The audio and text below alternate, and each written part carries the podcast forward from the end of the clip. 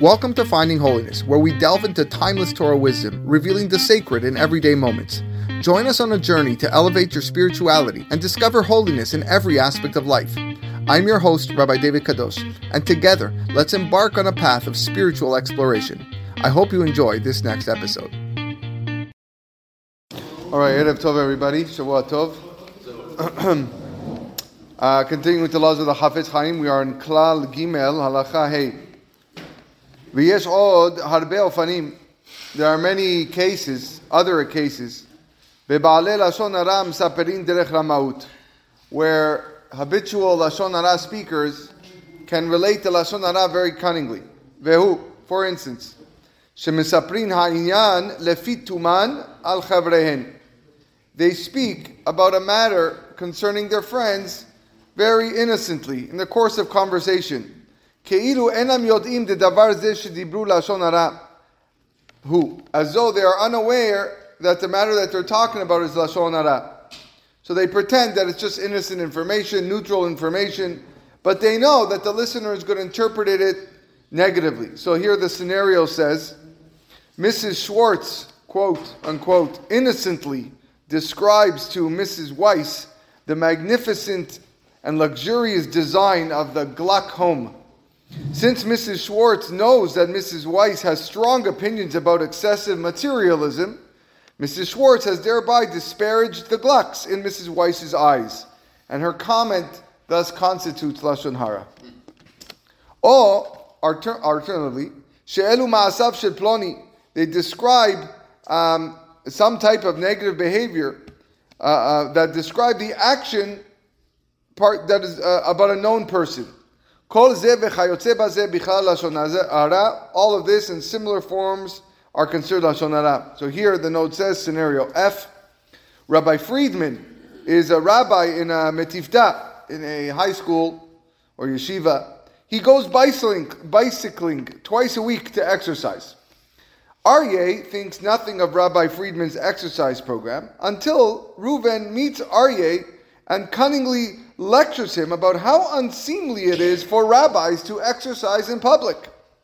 Although Reuven never mentions Rabbi Friedman's name, Reuven has demeaned him in Aryeh's eyes, and doing so is thus forbidden as Lashon Hara. Okay. Halacha six. Halacha Vav. Veda, you should know, that even if one's Lashon Hara does not cause any damage to the party about who it is spoken about, it is still forbidden. Kegon.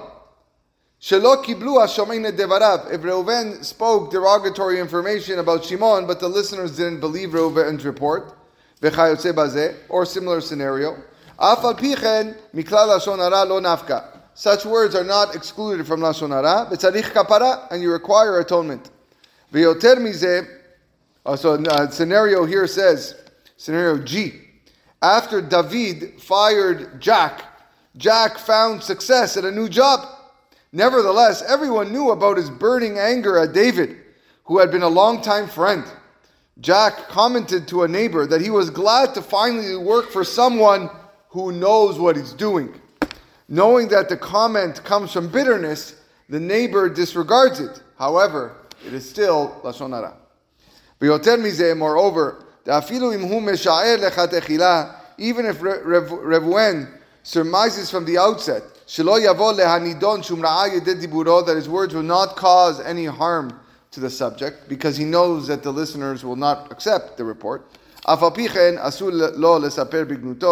he's still not allowed to speak negatively about Shimon. V'da'od, you should know further. Klal gadol ve'ikar ba'inyanim elu. There's a fundamental principle pertaining to these matters. Im hu ro'eh le'adam, if Reuven sees Shimon shediber davar o asa ma'aseh, that he spoke or b- behaved in a questionable manner. Ben mimah sheben adam la'makom, whether it is something between him and Hashem or him and his friend. And it is possible to judge Shimon's questionable actions uh, in a positive, favorable light rather than a negative light. The law is, if Shimon is a pious, God-fearing man, Nitchayev ladin oto lekav zechut. Reuven is obligated, he's required to give him benefit of the ju- doubt and judge him favorably. Afilu im hadavar karov venote etzel adat yoter lekav chova. Even if it seems more weighted to be possibly guilt, he still, because Shimon is a God-fearing, pious man, you have to, um, uh, you're chayav to judge him favorably. So here, scenario H talks about one Shabbat, a shul hosts a guest speaker. As the speech goes on, the rabbi keeps checking his watch. Finally, he leaves the room.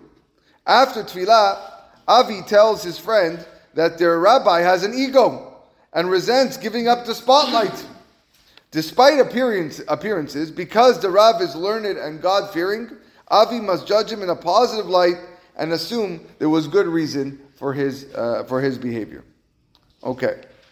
um, the note also here says, this concept explains why the punishment for the sin of the spies who spoke Lashon Hara about Eretz Israel was a decree to wander in the wilderness for forty years. One year of wandering in punishment for each of the forty days the spies spent investigating Israel. At first glance, the punishment seems is puzzling. While the spies traveled Eretz Yisrael for forty days, they slandered the land only for one day, not for forty days. Rav Chaim Shmulevitz in Sichot Musar explains that they were punished for their jaundiced view of Eretz Yisrael, because this is the underlying evil of one who speaks Lashon Hara, and that sin extended for forty days. Okay.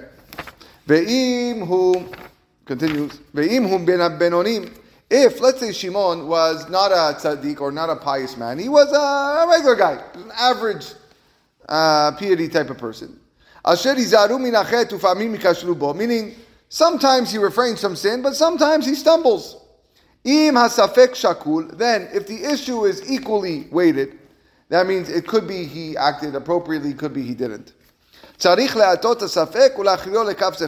required to decide the law, or to decide for himself that, and judge him favorably. Like our Chachamim say in Masechet Shabbat, if someone judges his friends favorably, then Hashem in return will judge him favorably. And this obligation is also included in what Hashem said, "Betzedek tishpot amitecha." A mitzvah in Parashat Kedoshim, with righteousness you shall judge your fellow. However, if Shimon did something that weighs more towards guilt, in that situation, one is not required, because uh, he's of, of average person, and he's not required to give Shimon the benefit of the doubt. Va'afilu im hadavar noteh yoter lekav chova, nachon me'od she'yeh hadavar etzlo kemo safek. Even if the matter is more towards guilt, and you're not obligated to give him the benefit of the doubt, at least consider it inconclusive, rather than assume that he's guilty by law. And therefore, in a case in which it seems likely that Shimon did was justified, certainly forbidden to actually judge him unfavorably. And if Reuven judges Shimon unfavorably in a situation where you should be judging him favorably, and as a result of this unfavorable judgment, Reuven now proceeds to disparage him, not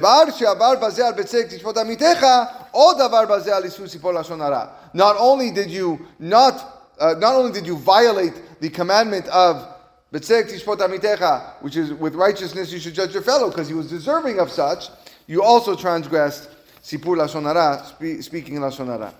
Let's do one more halacha to finish the klal. Va'afilu b'makom she'akaf chov machriya yoter. Even a situation where Shimon's questionable action, uh, you know, being improper, outweighs that that was proper. Demitzad adin leika isura kolkach, where there would not be much of a prohibition by law, im yachrieu lekaf chova, for Reuven to judge if unfavorably, still will not permit Reuven to speak negatively about Shimon. In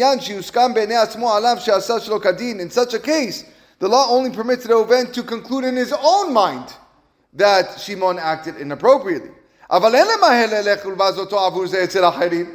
right to go around and say, ah, this is what you know, Shimon did. You saw Shimon come out of McDonald's and taking a bite from the burger. So it's no longer something that, you know, I maybe went to the bathroom, okay. No, you saw him.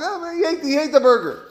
Fine. So in your own mind, you can conclude that, he, you know, he did something wrong. That doesn't give you a right to go and spread that uh, uh, to other people. Unless all the conditions that are delineated in clouds four, five, and ten are fulfilled, we didn't get there yet, because there are many cases where even if Shimon had indeed acted improperly, you would still be forbid, forbidden to disparage him to others, which will be clarified in these uh, klalim. So just to summarize klal three, it is forbidden to speak Lashon Hara even if A, in the presence of the subject, B, in jest, not out of spite, C, if the listeners will not believe the Lashon Hara, D, if it will not cause the subject harm, E, if the name of the subject is not mentioned but can be inferred some other way, and F, if was is said is seemingly a neutral mo- remark but the speaker intends to cause a negative outcome. All those situations, it's forbidden to speak Lashon Hara.